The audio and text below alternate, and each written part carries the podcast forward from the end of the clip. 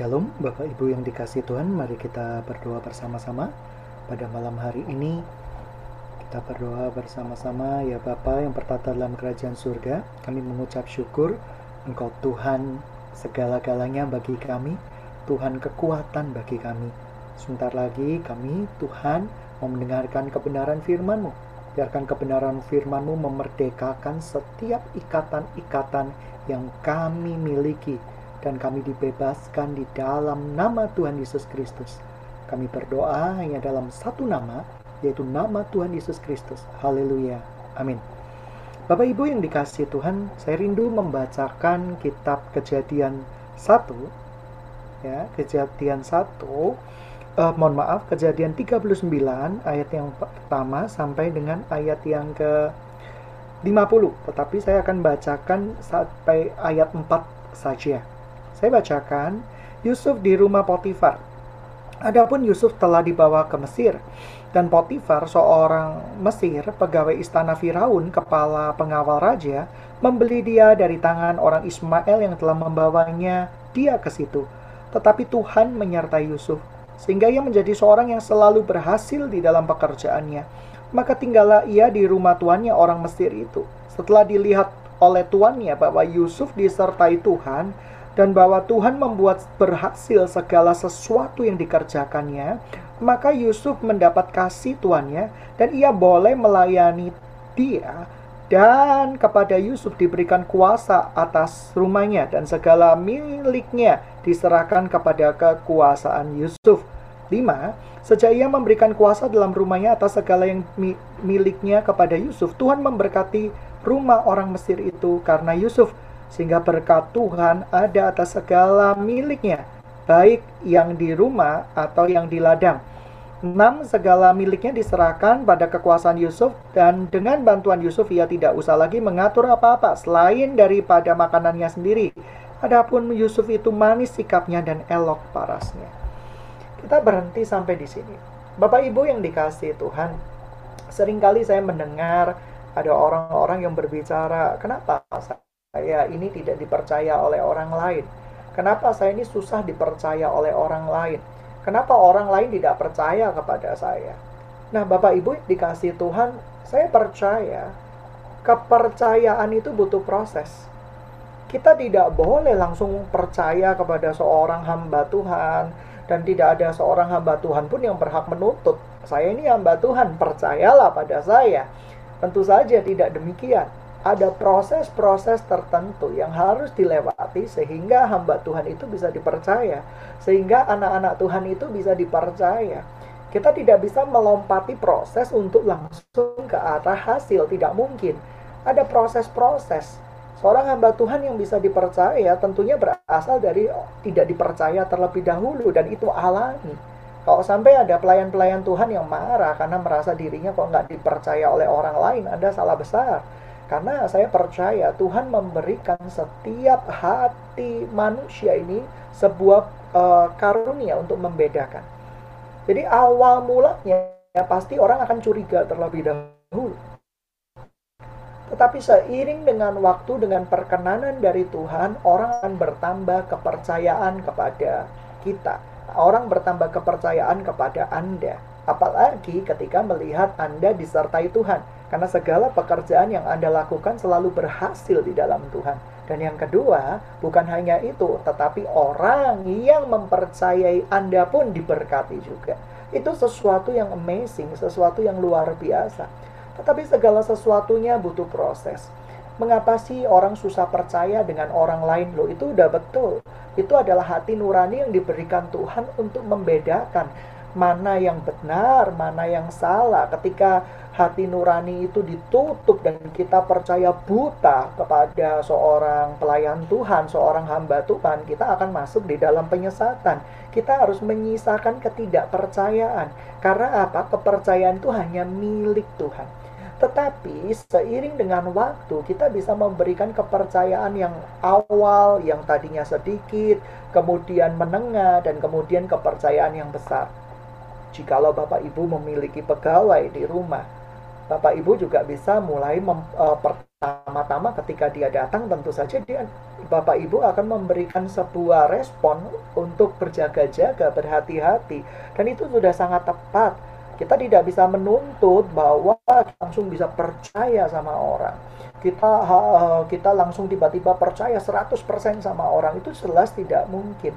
Nah, oleh karena itu ketika uh, pegawai itu bekerja dengan baik, kita mungkin menaruh kepercayaan lebih bekerja dengan lebih baik lagi dan tahu pribadinya kita memperoleh kepercayaan lebih, memberikan kepercayaan lebih dan akhirnya mungkin kita memberikan porsi yang jauh lebih besar.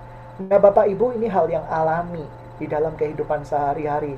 Tapi lucunya ada orang-orang yang memaksa dirinya dipercayai padahal belum orang tersebut belum mengenal uh, dirinya secara dekat, belum ada proses pengenalan secara dekat memang ada orang-orang tertentu susah untuk mempercayai pemimpin, susah untuk mempercayai hamba Tuhan, walaupun hamba Tuhan itu sudah melakukan hal-hal yang berkenan di hadapan Tuhan. Kenapa?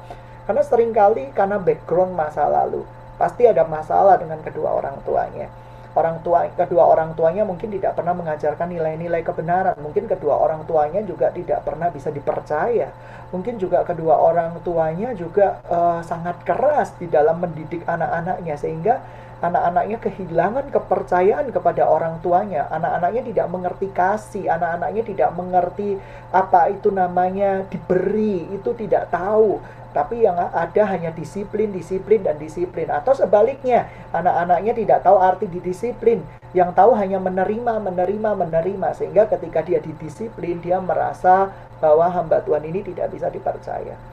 Uh, Bapak Ibu yang dikasih Tuhan kita harus bisa membedakan luka hati di masa lampau dengan filter wajar ya filter standar yang diberikan Tuhan di dalam pribadi kita masing-masing untuk supaya kita bisa terhindar dari bahaya.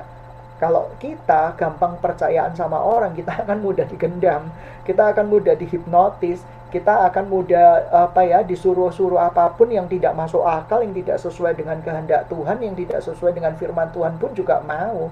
Tetapi kalau kita uh, Tuhan memberikan filter di dalam kehidupan kita ini supaya kita ini berjaga-jaga. Itu hati nurani. Hati nurani ini semakin lama semakin murni jikalau kita mengizinkan Kristus memerintah kita. Karena ada anak-anak Tuhan yang hati nuraninya tidak murni loh, karena dia tidak memilih untuk meminum susu surgawi dalam tanda kutip kebenaran-kebenaran firman Tuhan. Dia malah mendengarkan gosip dari sahabatnya, gosip dari temannya, gosip dari kakaknya, gosip dari adiknya, dan akhirnya menimbulkan benteng-benteng di dalam pikirannya terhadap seseorang. Dan ini bahaya sekali, karena ketika kita uh, membenci seseorang yang diberkati Tuhan dan diurapi Tuhan, maka sebenarnya kita juga masuk di dalam perangkap iblis.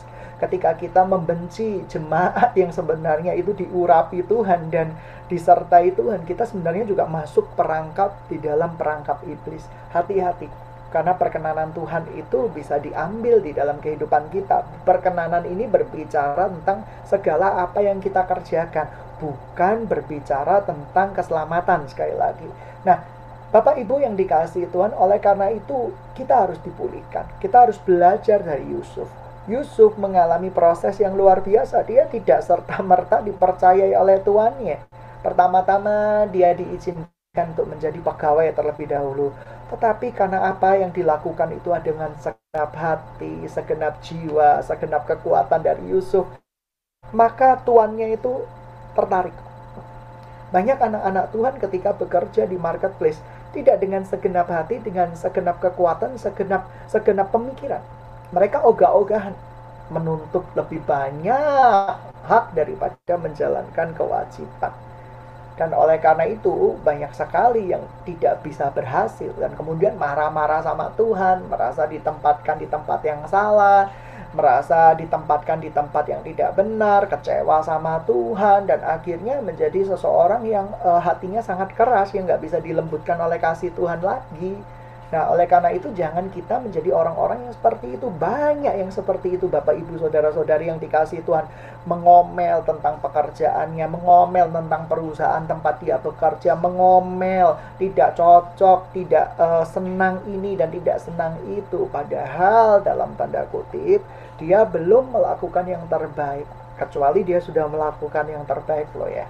Nah, sering kali banyak orang tidak sabaran, tidak sabar terhadap proses, sehingga eh, proses-proses yang dia tidak sabar itu dia berusaha untuk melampaui dan kepingin langsung tahu semuanya. Tentu saja itu salah, tentu saja tidak ada sesuatu yang instan dan seketika. Jadi Bapak Ibu yang dikasih Tuhan, per, orang percaya sama kita, kita percaya sama orang itu proses. Demikian juga Tuhan percaya sama kita. Saya percaya Tuhan akan melihat kita terlebih dahulu. Tuhan akan menyelidiki hati kita terlebih dahulu. Apakah hati kita ini tertanam kepada Tuhan atau tidak? Sehingga ketika hati kita tertanam kepada Tuhan, maka favor of God atau perkenanan Tuhan itu akan terjadi di dalam kehidupan kita. Apa pun yang kita perbuat di dalam Kristus Yesus untuk kemuliaan namanya akan dibuatnya selalu berhasil. Anda membuka usaha apa akan selalu dibuat berhasil. Anda uh, anda termasuk golongan orang-orang yang melakukan pembuat-pembuat mujizat karena perkenanan Tuhan dan bukan itu orang yang bekerja sama dengan kalian akan diberkati juga akan mendapat uh, kesejahteraan juga ini sesuatu yang luar biasa. Yusuf mendapat favor of God, perkenanan Tuhan. Perkenanan Tuhan itu bukan berbicara uh, apa ya kemiskinan, bukan berbicara, oh kalau kita mendapat perkenanan Tuhan itu kita tidak bisa hidup miskin. Loh, Yusuf ini mendapat perkenanan Tuhan dan Yusuf pernah dipenjara.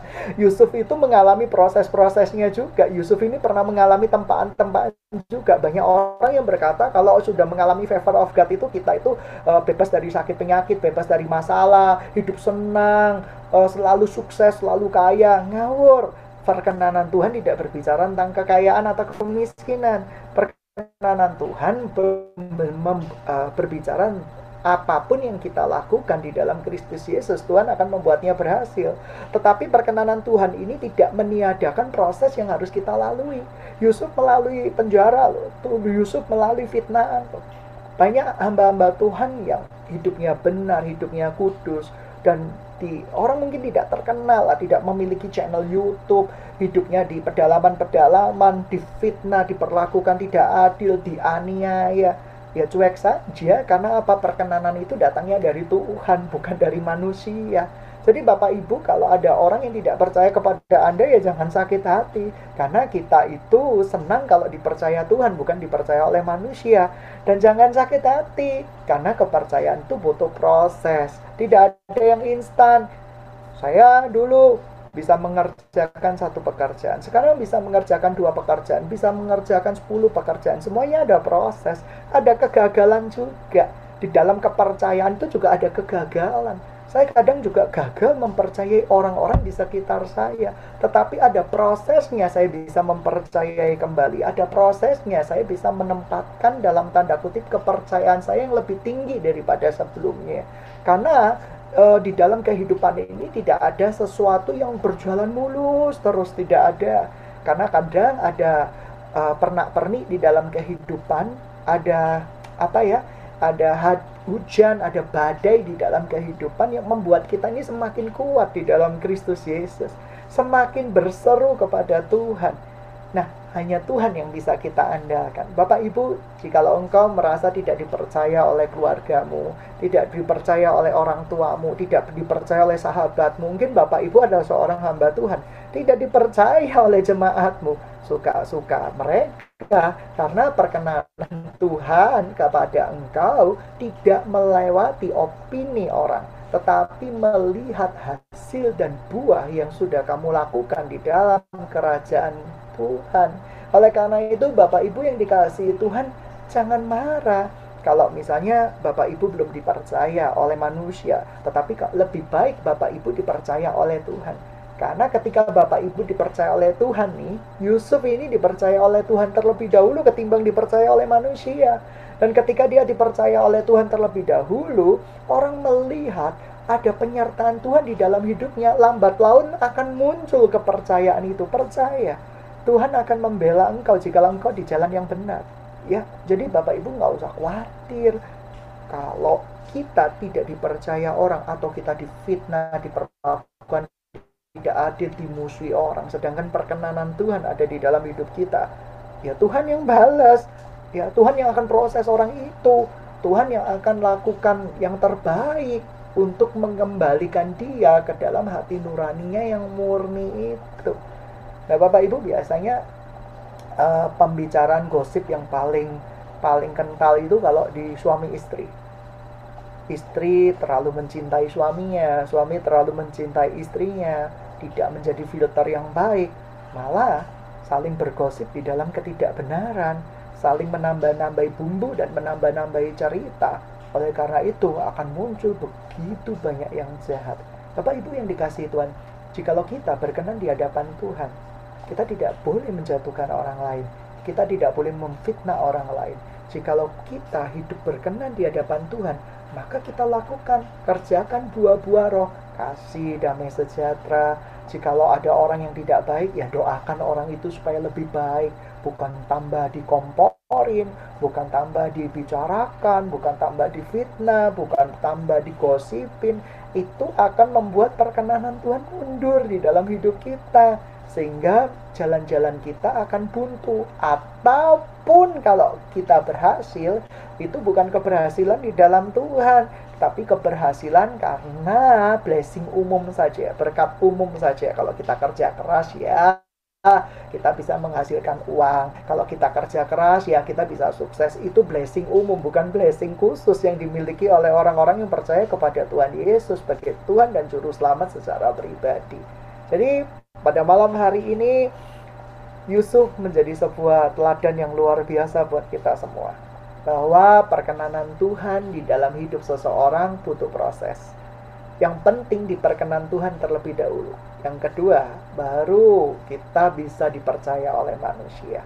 Dan ketika kita dipercaya oleh manusia, nggak usah bingung kapan kita dipercaya total, kapan kita dipercaya cuma sebagian, mengapa kita dipercaya cuma kecil-kecilan semua ada waktunya. Dan saya percaya Tuhan akan membuat segala sesuatunya indah pada waktunya. Saya percaya suami istri, suami yang mengkhianati kepercayaan istrinya, istri yang mengkhianati suami eh, kepercayaan suaminya ya butuh proses untuk dipulihkan kembali. Dan kita tidak bisa memaksa istri dan suami kita untuk percayalah pada saya. Misalnya Anda sepasang kekasih, terus tiba-tiba kekasih Anda berkhianat uh, tentu saja itu menimbulkan luka dan oleh karena itu ada proses untuk mempercayai kembali. Dan di dalam proses itu butuh campur tangan Tuhan Yesus. Kalau tidak ada campur tangan Tuhan Yesus ya nggak bisa. Di dalam persahabatan kita butuh campur tangan Tuhan Yesus. Karena persahabatan yang tanpa Kristus adalah persahabatan yang berujung kepada kesia-siaan. Tetapi persahabatan persahabatan yang dilandaskan di dalam kasih Kristus akan mengerjakan kerinduan Tuhan yang besar di dalam kehidupan kita. Nah, Bapak Ibu yang dikasih Tuhan, pokok pembicaraan kita pada malam hari ini adalah dipercaya oleh Tuhan. Mari kita berdoa bersama-sama. Ya Bapak yang bertata dalam kerajaan surga, hambamu sudah menyampaikan kebenaran firmanmu. Sebentar lagi hambamu akan membacakan permohonan doa, dari pemirsa Healing from Heaven, Bapak Ibu dan saudara-saudari yang dikasihi Tuhan. Dan kami percaya perkenananmu Tuhan atas acara ini dan perkenananmu itu sempurna di dalam nama Tuhan Yesus Kristus. Haleluya. Amin.